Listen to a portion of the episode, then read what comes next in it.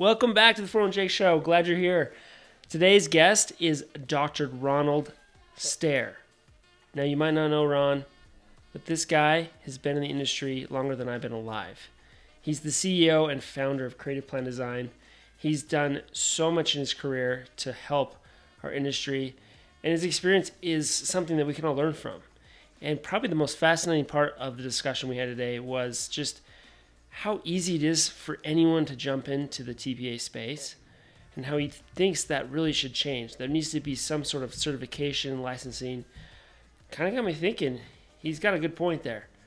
So enjoyed the show today. Reach out, connect with Ron and the rest of his team. If you're back east, you know his office is right in Long Island. Uh, they do a great job and they know their stuff. Enjoy the podcast. Thanks for sticking around. All right, everybody, welcome back to the 401 Show. I'm so pumped today because we have a special guest that I don't even know very well yet, but I've heard a lot about him. And uh, the more I've researched him, I've been just so amazed because he's been in this industry longer than I've been alive. So, a lot to learn today. We've got with us Ronald Stair. He goes by Ron, if that's okay, Ron. That's and fun. he's the CEO of Creative Plan Design. So, Ron, give us your give us your origin story. Tell us a little bit how you ended up in this industry, why you why you stuck around, and what what you enjoy about it. Well,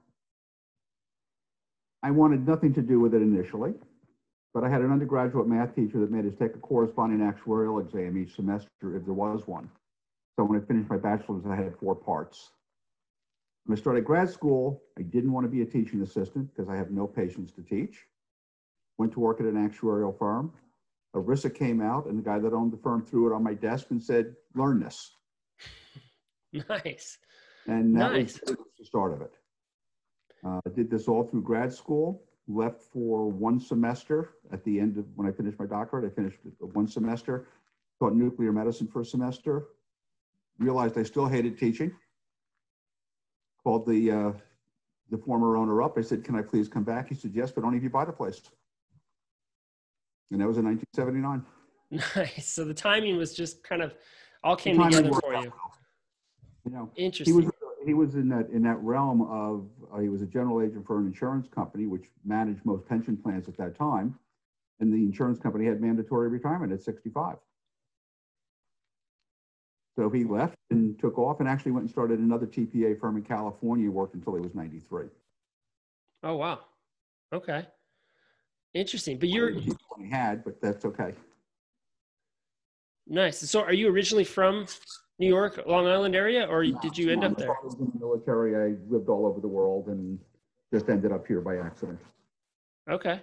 Yeah, because I, I think that's interesting. You know, your practice, your firm is right there in the heart of, of Long Island, which um, I'm sure is is unique. I don't think there's a lot of uh, TPAs around that area, even though there's a lot of businesses that probably need well, there are 290, there are 291 firms that say they're TPA firms within 75 miles of Manhattan.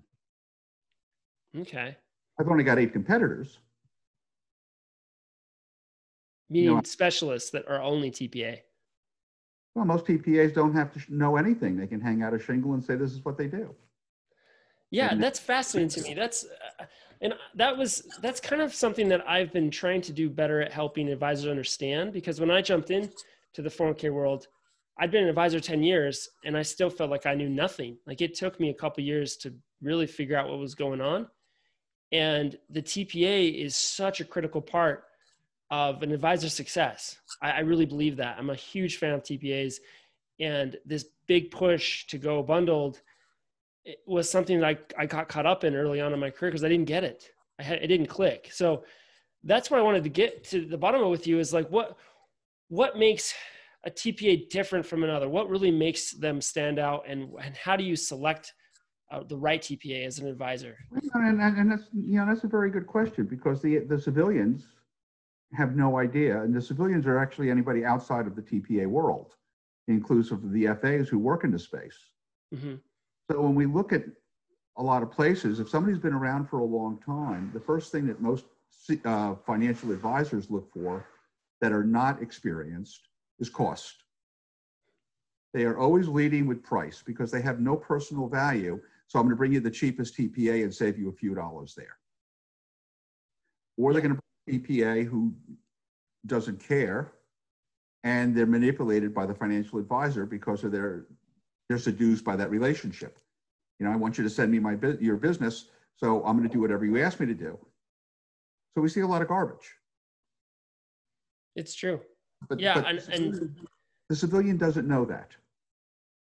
It's yeah, I agree.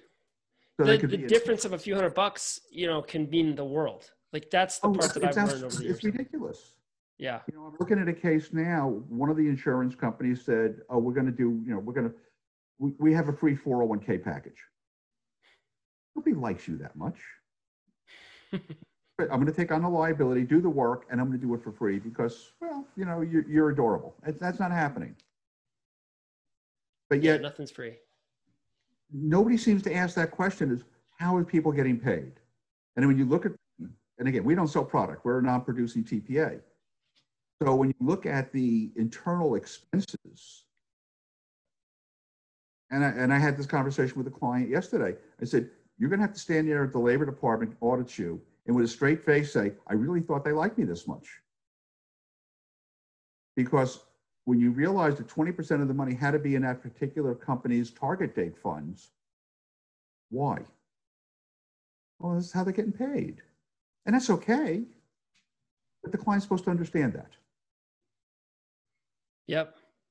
Yeah, transparency and understanding is so critical. And yet we think we've come a long ways, but I, I really think we've got a long way still to go to where the end consumer really gets it and sees. Because I hear that all the time. Hey, my plan's free. Uh, it doesn't cost anything.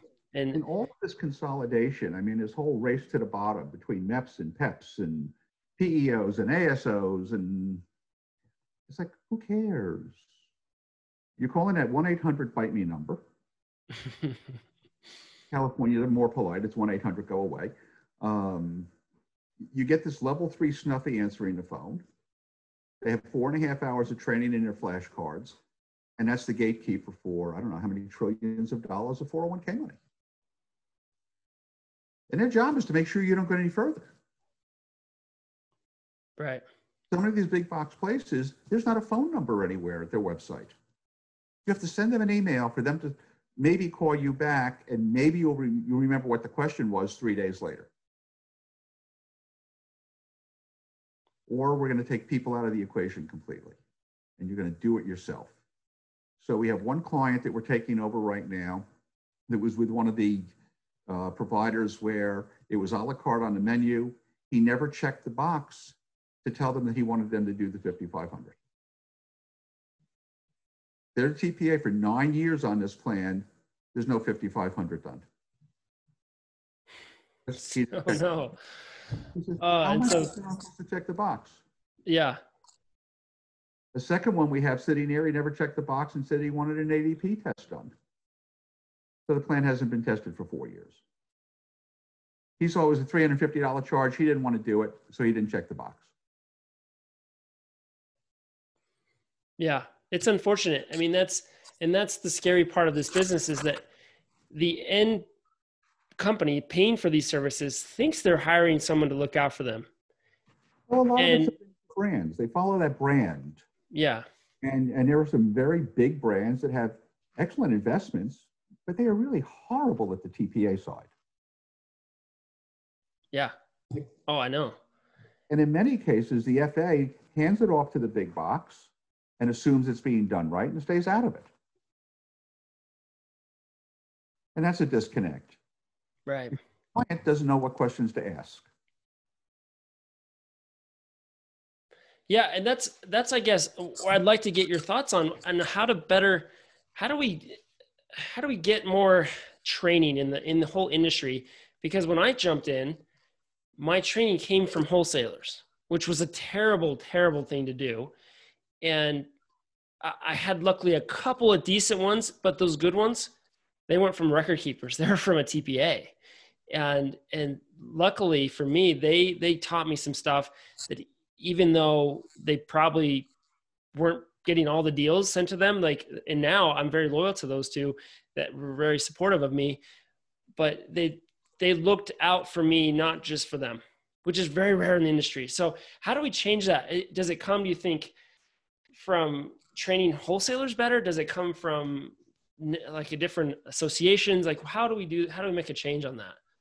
You know, I think it's sort of a team approach with everybody because the, uh, the BDs and the wires have to do a better job of, of educating their, their FAs. Mm-hmm. I think the, uh, the wholesalers to a, to a large extent are pretty well educated, but not as much as they should be in the aggregate.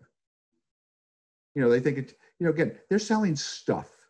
They're a volume business and they are a low margin volume business. They have to sell a lot of stuff. And so they're going to do stuff that they, you know, sometimes it's questionable. We looked at a case today where the client really has 140 people in there and they have $5.3 million.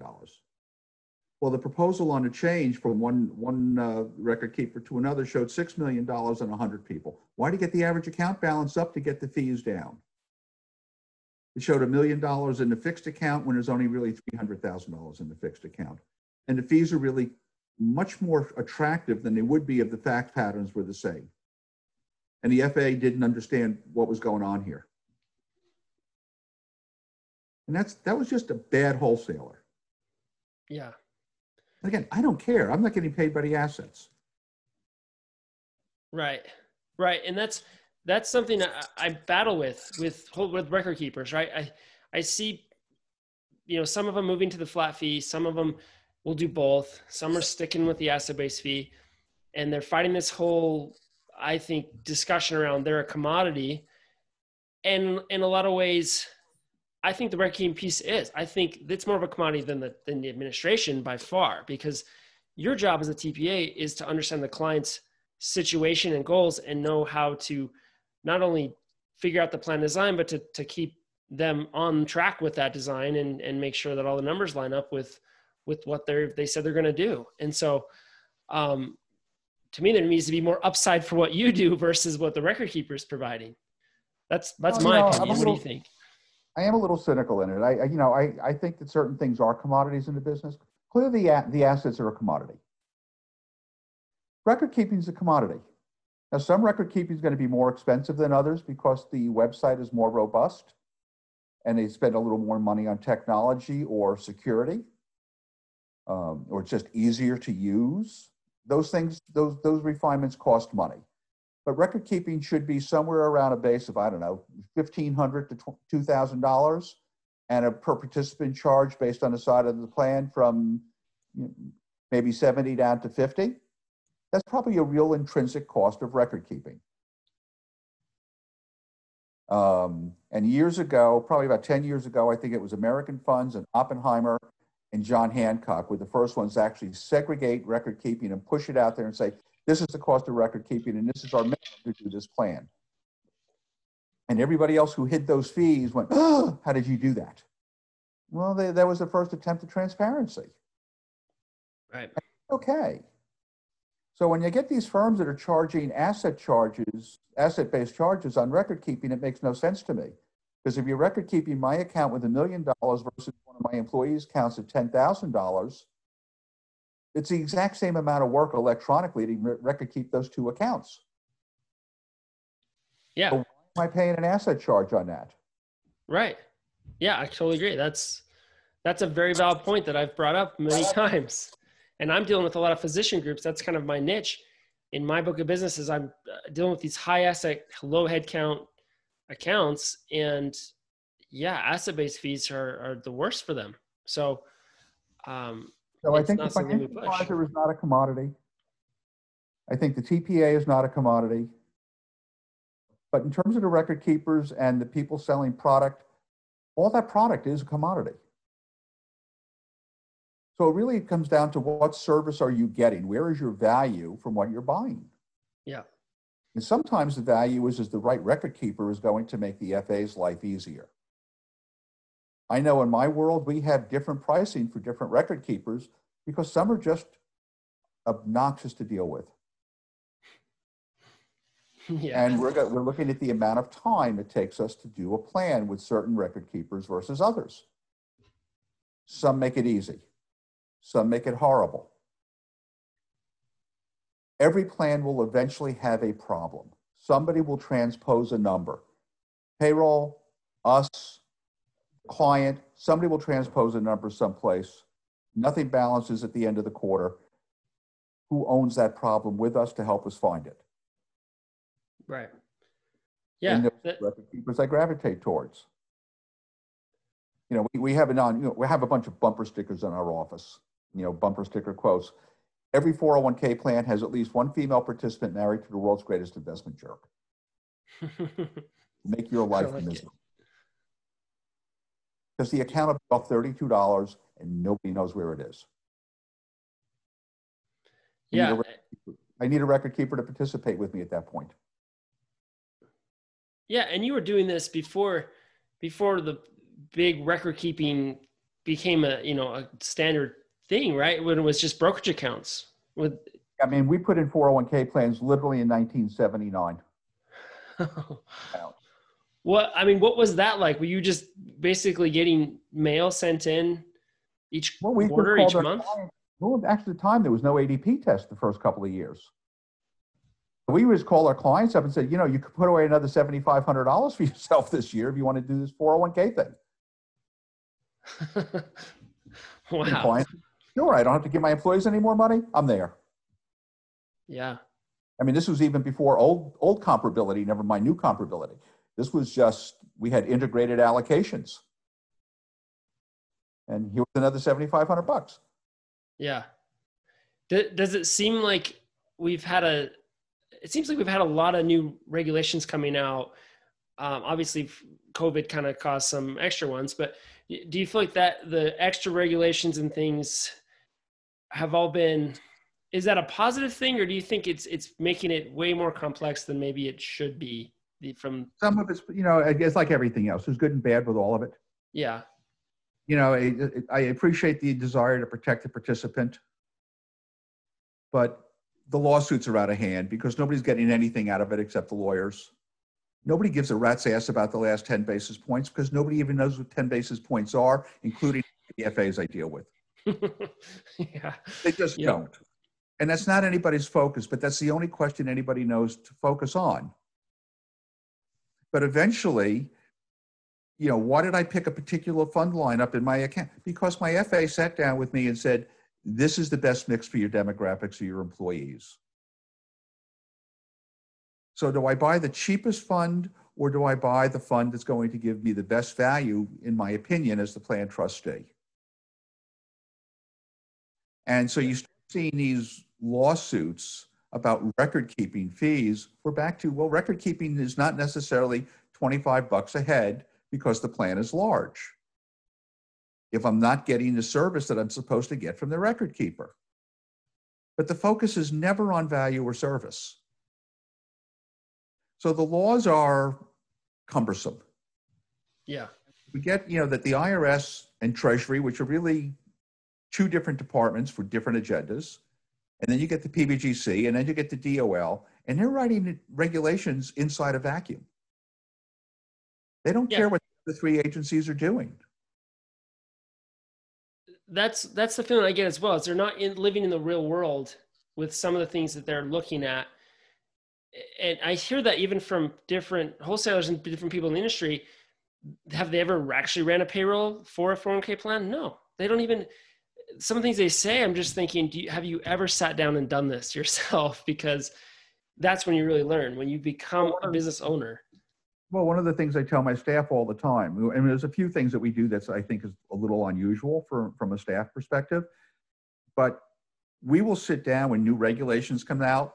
And pre-COVID, we'd send every so often have three or four people sitting in the conference room, and we'd read regu- new regulations out loud because your ears will catch stuff that the eyes don't. And sometimes it's that where is the punctuation, where is the vocal inflection, and it gives different meaning to to the words hmm clear is people who write rules do not administer plans, don't understand tax, and really don't understand the math. They just don't understand the math and, and what they're asking people to do. Yeah, and, and as I've been more supportive of TPAs the further I get in my career, I, it's funny. I'm very, I like what they do. I'm very, I rely on them a ton in my book of business. But I also find that because of the regulations and because of lawsuits, they're caught in this storm of everything has to be custom and everything is just way more complex than than it should be. Because when I look at it from the business owner's perspective, they just want a 401k. Like they don't when they open the the Pandora's box of now I want to open a 401k and they realize it's not just like add one to my company, it's a very long and lengthy discussion. It, it almost overwhelms them initially. I just got a call today from a, a new um, opportunity. It's this 160 person group, has no plan in place. And I don't think they realize what they're about to get into from a plan design standpoint and discussion around what they're going to do.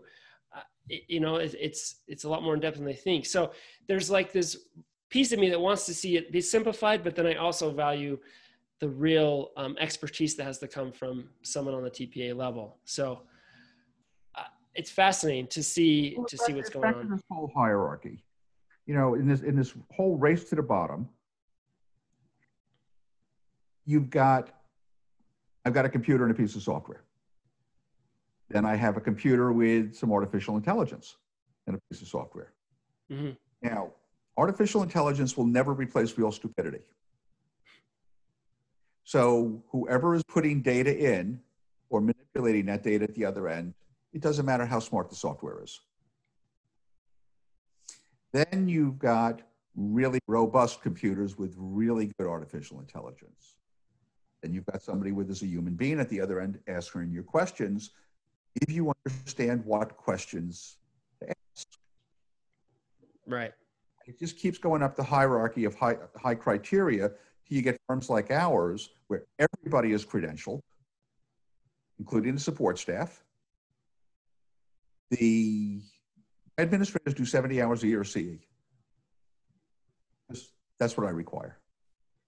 CFEC certified. We've got 12 treasury designations in the office, people that are enrolled at some level or another. This is who we are. But we're competing with the guy with a piece of software working out of his garage, and there's everything in between. Right. And stuff to know. There's an enormous amount of stuff to know. Yeah. There, there's and, so much. It's it's mind blowing how much you have to know. And I tell people, I don't care about the employees.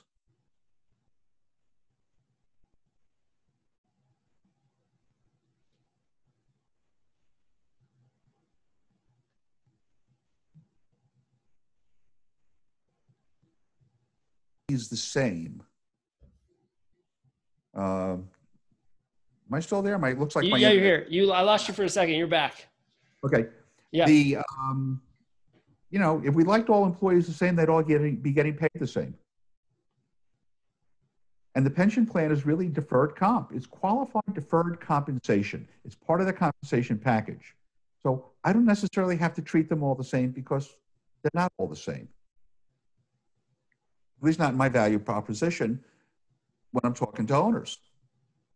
Now, right. the interesting thing is, is two of our record keepers did studies and said the plans that we administer in our general area have average account balances that are about 40% higher than, than some of the other TPA firms. And it purely comes down to plan design. Right. If the plan works for the business owner, they put more money in the plan. Yeah. No, I, that's so true. And, and that's the, the design changes over time that's what I'm constantly trying to teach either advisors and and probably every 18, sponsors. 18 to 24 months. Yeah. What i know absolutely is true is next year your cash flow is going to be different the tax laws are going to be different your demographics are going to be different. One of those three things is going to change. If not all three. Yeah. Yeah it's a it's a definitely a fluid movement. That's why making sure you have a solid administration team, TPA team behind you in the very beginning can be critical. It is critical, but a lot of people are going to this new, you know, this low cost bundled solutions. And we're still, the top of the most plans sold is still Paychex and ADP, right? That's the, the part I'm trying to wrap my head around. What, what is, what is going on over there? Is it purely just sales training? Because most of the most successful people I know in this industry, they started at Paychex or ADP. I, I, Well, and constantly find that. Those people have excellent sales training. No technical skills, but excellent sales training. Right, right. They're selling stuff, but they never stay there, and uh, they don't keep all the plans. I mean, they're not the leader in the plans, but like they're doing something right, at least getting the deal done. So, how do we take what's good there and, and add some better plan design and, and long term thinking and patience to that process so that we can prevent some of these lawsuits and other problems that we're seeing and more regulation? I, I- feel like that's a that's a real core thing we need to, as an industry, start to figure out. In my office. Her, she's come up with this whole thing of uh, bun- unbundled is the new black. Unbundled, bundled. We have a relationship with a couple of different payroll providers, two or three of our preferred uh, record keepers, and a handful of advisors, and an outsourced HR company. It's a de facto PEO without being a PEO, which you can unwind either any part at any time because it's not a single uh, silo for people. Mhm. And people come in and take what they want out of that arrangement. But it's it's fairly seamless for us to work together because we've gotten very comfortable in that space. And it's just simply a way to plug and play the pieces that the client needs. Yeah, yeah, that's that's interesting. But uh, you know, we try to also talk, talk to people about the high cost of low price. You know, if I have to subsidize payroll because I've got your 401k, well, we'll forget the triple case that says you're not supposed to do that. That's a whole fiduciary issue. Mm-hmm. So you- you're back to those kinds of educational components with clients. Now, at this point, their eyes completely glaze over. Yeah, But there are people who care about it. yeah. There's definitely um, a level of experience the different HR people or payroll people go through where they they learn the high cost of low of low cost solutions, right? And and those are the people that I like to work with because they've they've seen the problems firsthand. They've been in it, and we're I think we're constantly overlooking this the data, like you said, bad data in is not going to help anybody. But what's our solution to to create a PEP? Like I, I don't, I just don't see that being um, the thing that's that's going to even touch that problem of of you every two weeks someone's putting numbers in in a system paying people. There's a lot of business out there. You know, if, if, I, if I get one tenth of 1% of the business in the metropolitan area, I'm going to be very, very wealthy. You know, I, how much do you need? How Yeah. much can you support properly? That's a better question. Yeah, We have turned away business at certain times because our staff was stressed and it just, we wouldn't be able to service it properly. So we we didn't take it in. I, I've found that a couple times with different TPAs. I've had that happen, and I think that is really um, a bold move to turn away business because you want to take care of the, the clients you already have, and you don't see that in a lot of industries. So I I, wanna I have been impressed by that. In our shop, the, the, the client's not always right. My employees are right. Yeah, But if my employees are happy and they're rested and they're treated well, it generates in- into a, it, it translates into a better client experience. yeah, yeah. I So totally. that's- we've gone to a permanent four-day work week. Office is open five days, but the employees work four. Because I really do believe in that work-life balance. So I'm getting the the feel. So you've got some pretty pretty strict. I mean, things that have driven your culture to be such a such a successful TPA for you know over 40 years. You know, you've got your requiring credentials and and continuous continuing education, um, and even the four day work week. Like, it sounds to me like you you figured things out in a way that that most businesses don't. They don't do I don't think a similar approach. They just look at what their competition is doing and kind of copy. That's I think that's been has that obviously it's worked out well for you. It's worked out Um, well. You know, and we have a very cool group of people at the office. You know, we've got an array of personalities like most TPA firms have. Um, I try not to make as much fun of my employees as I used to me. What What are your thoughts? I mean, we've seen a lot of, um, you know, mergers, acquisitions, things going on in the record keeping space. With the big one with Mass Mutual and Power, but uh, what I mentioned in a, a post um, that John Sullivan over at 4K Specialist was talking about, you know, what's the next big one we're going to see, and I said. I'm in, I'm really kind of watching what's, what Ascensus is doing with FuturePlan. I mean, they're gobbling up TPAs all over the country. No one's talking about that. Like, what are your thoughts on that? That kind of uh, that move that they're making. I don't know. Still 57 different companies with a, with the same, same business card. yeah, I, the integration's not there yet. I don't know if it ever will be. Um, I, don't haven't- know. And, and again, where where is the efficiency? exactly. I- Yeah. I don't I don't know where the efficiencies are in that.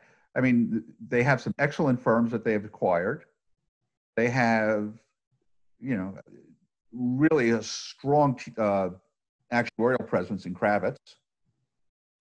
You know, so there's a lot of very positive components to it. Mhm. But- Every so often, when I'm dealing with clients, there's there's just a disjointed kind of a feeling, and that could just be purely from size. That how, how do you get it together? Yeah, uh, that's what I've noticed, and I've been really pretty loud about it over there with the Ascensus and saying uh, we got to figure this out because I do a lot of cash balance plans and um, in the physician space, and so I've got a mix of those, and and their pricing works really well for that niche for me, and so some of the I think the communication I've been hoping to see there. So we'll see where it goes, but I think it's. Uh, kind of a secret move going on behind the scenes that I don't think most people are paying attention to. Well, eventually, at some point, you run out of zero to go to. You're not going to start doing negative. You know, this is not going to become like a mortgage in Sweden, where the bank is paying you to take money. That's not going to happen here. yeah. And eventually, there's going to be some companies that are publicly owned that have to answer to stockholders. Because when you get that big, you're going to have public entity issues. hmm And you got to show a real profit. Yeah. People still cost what they cost. And technology is going to be the same for almost everybody. So the difference is, is the quality of the people. Ultimately, it's going to come down to the quality of the people and how much money you spend to train them and how much time you give them to be trained. So in the last two years, I've hired three people from other firms, all of whom have over 20 years experience. And they walked in the door and I said, you've got 18 to 24 months to get a credential because they didn't have one. How are you in this business for 20 years and not have a credential? And I'm not hung up on the credential per se, but when you go through that process, you discover the things that you don't know. hmm Makes sense. But people knew nothing about control groups or affiliated service groups. You know, Yeah. so find those things out while you're going through that process. You learn it. And then the robust nature of continuing education that we that we force keeps it fresh in everybody's mind. Yeah. I, that's really good. We have some. Our client base is very diverse. We've got a bunch of, of uh, entertainment types. We've got about 300 medical practices, pretty well divided between medicine and dentistry. We've got international manufacturing firms. Um, so I am licensed now in the UK. Oh wow. So We've what's that like? I mean, Oh, they have a much different system, right? So It's obnoxious. But you know, we had so many clients that were UK based, where we're dealing with their subsidiaries here, and their citizens are going back and forth. And the first thing that really affected us was about three years ago. We realized our cybersecurity was dirt in comparison to what the EU required, Hmm. because their standards are horrific. Good for the client, horrifically expensive to maintain. yeah, as far as data back and forth. Yeah. Wow. Um, And that was okay. You know, that put us ahead of the curve now for what we see going on with the COVID virus. You know, everybody's attacking. You know, the bad guys are coming out of the woodwork. yeah. Yeah. That's and only going to get harder and harder So, to. we're very comfortable in, in where we are with that. Mhm. but- When we're looking at clients and I think we're in 29 states now in nine countries. And, you know, the clients have employees that are moving around from one jurisdiction to another and they morph in and out of the system. And uh, it's just, it keeps me interested.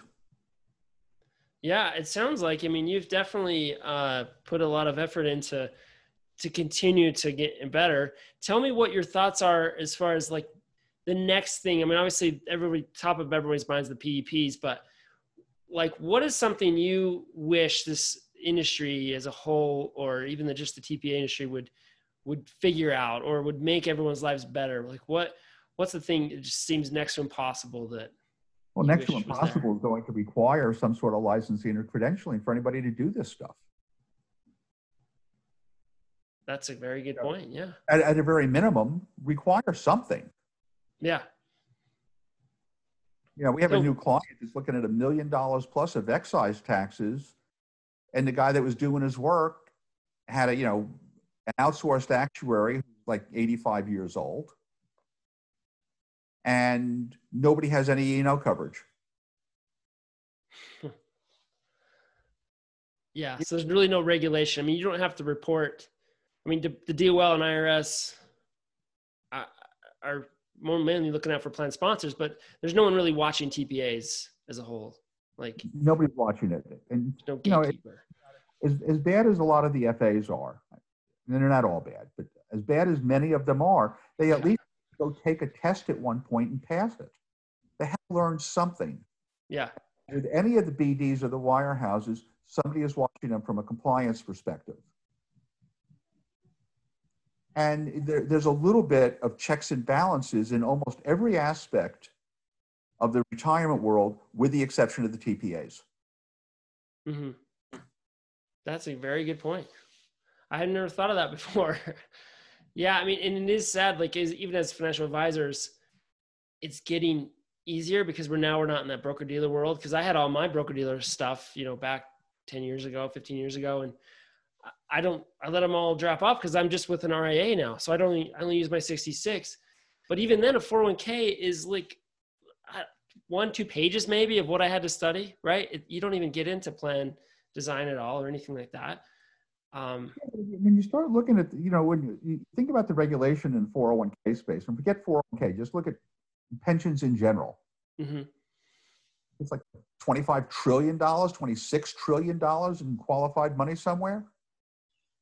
It's all the cash that's in our society is sitting in these retirement plans because that's what's funding the banks and the brokers, brokerage houses, and driving the stock market. It's just all pension money being reinvested somewhere. And it's Yeah. inside all of this 401k ERISA world, whether it's an IRA or a SEP or some, it's somewhere between 400 and 436 of the code, 401 to 436 of the code. It's all, that's where it's sitting. The majority of the value of, of any tangible dollar in the United States. That's where it is. Yeah. Heavily overregulated. So why do we let amateurs touch it? That is an amazing question. That And what's coming, so when you want to talk about MEPs and PEPs and all of that, it's not my marketplace. Um, personally, I'm a cynic. I think there's just another money grab and it's another way to hide fees. I, I think it's going to become very sticky and more cumbersome for the client to leave. Um, so that's the first part. The second part is we're going to have state plans in, in larger quantity. I just love that Illinois is actually exploring the fact that they're going to use Illinois state bonds to fund your mandated 401k plan on the private sector so you can fund the pu- public sector's plans that are totally underfunded. Um, that makes great sense to me. Um, you know, I really want California, who's $1.2 trillion underwater, to manage my 401k plan. Why would I want that? yeah, yeah, that's uh that's quite a nightmare right now. it creates awareness. That's the good news. It's going to create a lot of awareness, and business owners are going to say, I don't want that crap. And then they're going to come to people like us. Yeah.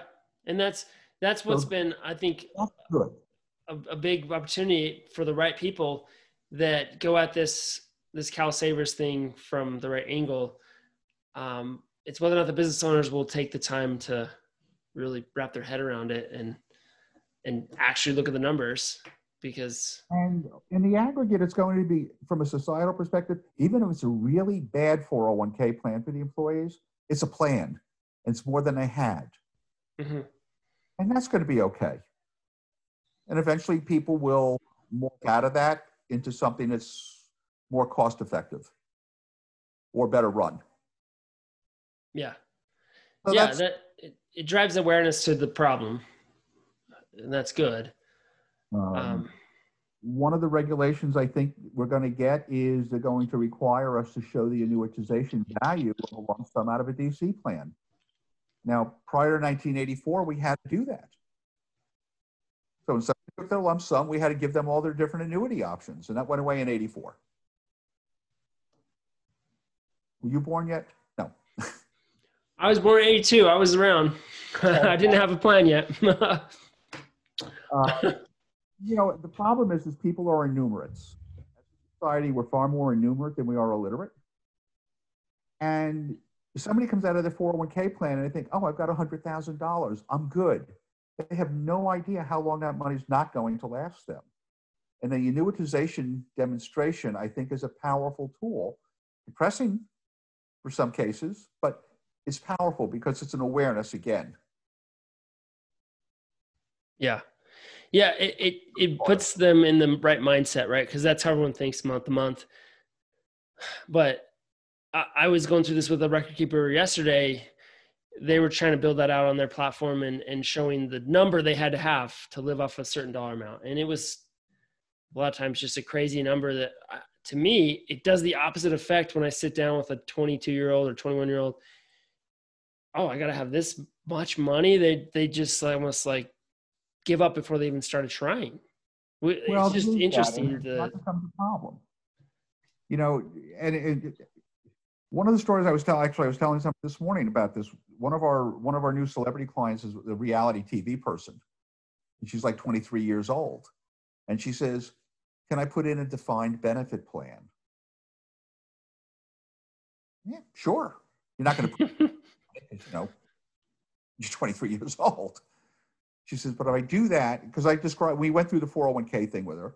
She Yeah. says, I said, you know, this is going to fall off. That we're going to fund this for five or six years, and you're going to run out of room just because you're out of runway at your age. She said, yeah, but how long do you think this reality TV gig's going to last? Well, maybe not the five years. Fine, let's do it. Because in her calculation, she says, this will give me like four and a half million dollars by the time I'm 60. Unusual. yeah. 20s that thinks that far ahead like that. But they're out there. But a lot of it's education. So in the, in those settings, uh, that's I've never really dealt with a plan like that. So someone like like a celebrity of some kind that has, do they get paid 1099 and then you just set up a plan for them individually? Depends on who they are and how they're getting paid. So when we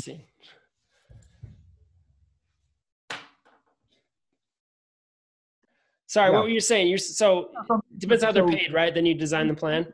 Okay, so, so the authors are easy. They're just individually paid. Um, the actors, most of them have what they call loan out corporations. So they don't get paid directly. They get their, they, they have a corporation that gets paid. hmm And there's rules that come into play to figure out where the guild plans, because they are part, still part of the Screen Actors Guild and they have part of that plan.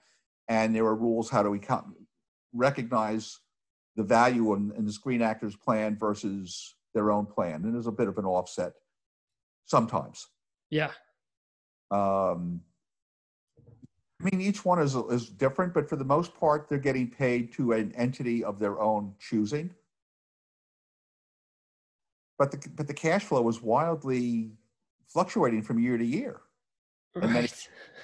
You know, you get a movie star, they make a couple of movies, or they have a really big hit movie, and you know maybe they'll have five million dollars in a year, but then they may not have anything for the next three. So when you're setting up a cash balance plan, how do you manage that cash flow from one year to the next? Yeah. And that becomes sometimes a challenge. Yeah, I can imagine. Yeah, that's always that's a tough thing.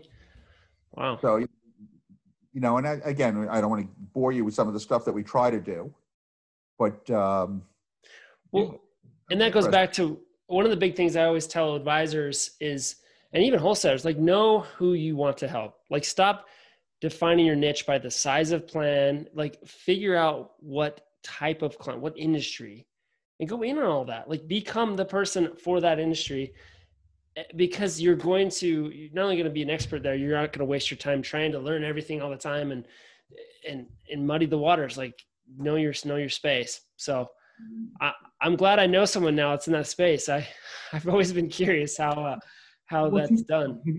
I'm sure you've seen simon sinek's know your why. Absolutely.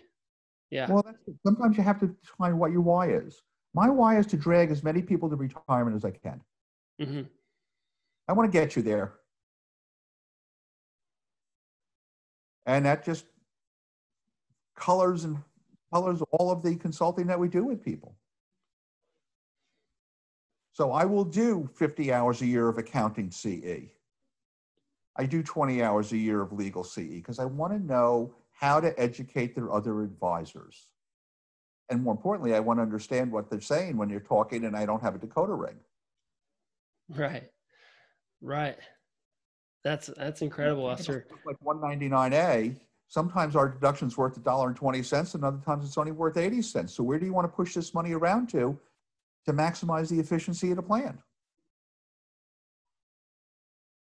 Yeah, those are details that that are always constantly moving and changing. So you, yeah, the amount of CE that you're still doing, that's back crazy. In COVID hit, I was on the phone without exaggeration, 60 hours a week for the first four weeks.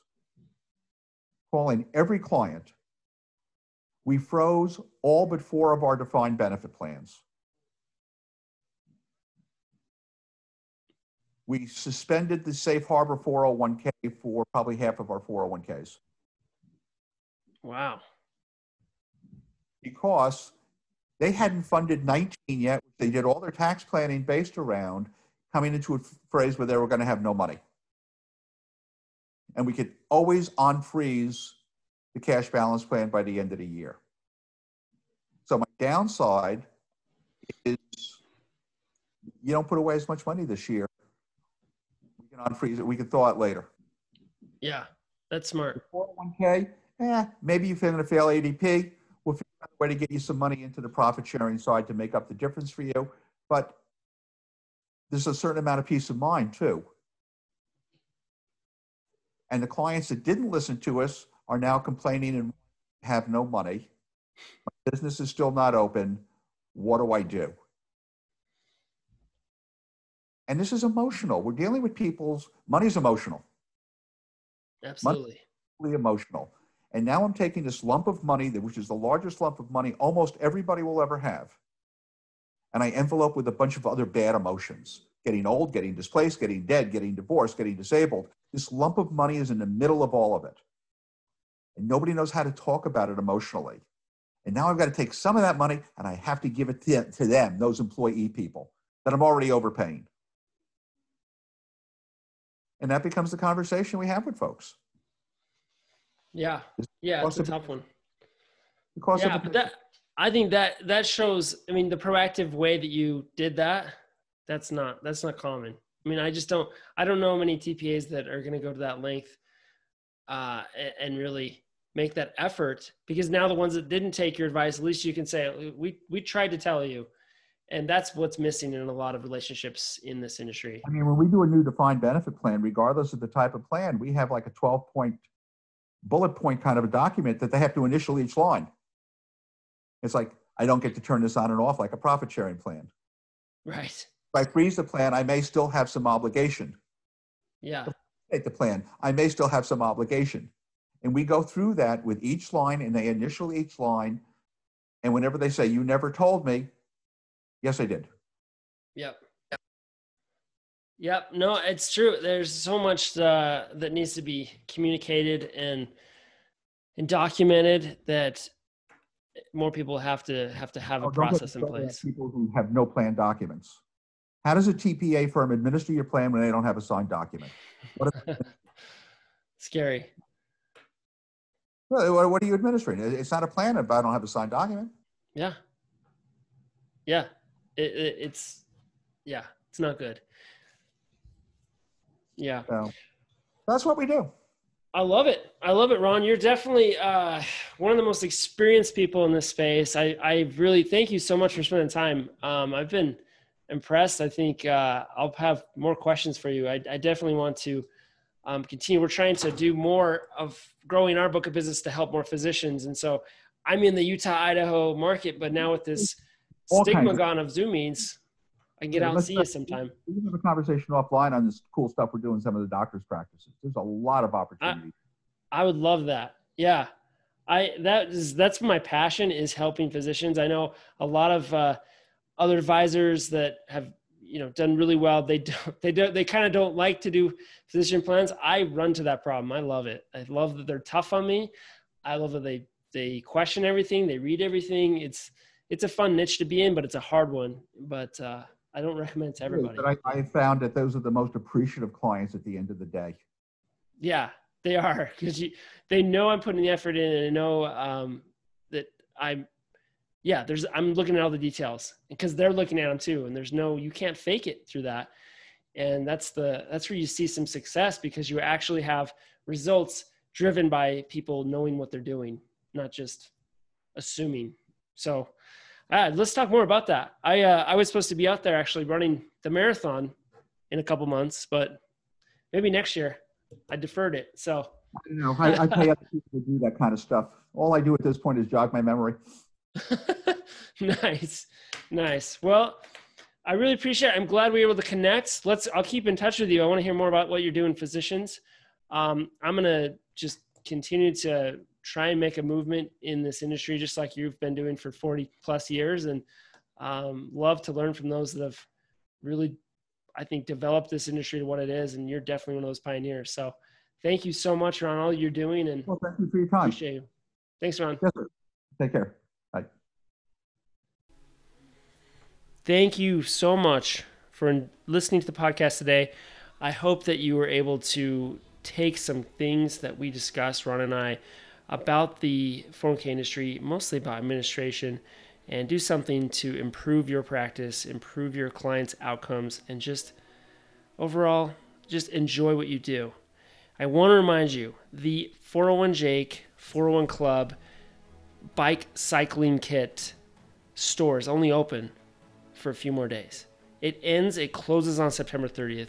I want you to get one of these kits, whether you just ride around the neighborhood or you get out every single day on your bike, whatever it might be. You can always use a nice looking cycling kit and it will open up some doors. It'll create some conversations and you'll look good and you'll enjoy some time on your bike. Get out there and get it. Have a wonderful day wherever you are, whatever you're doing.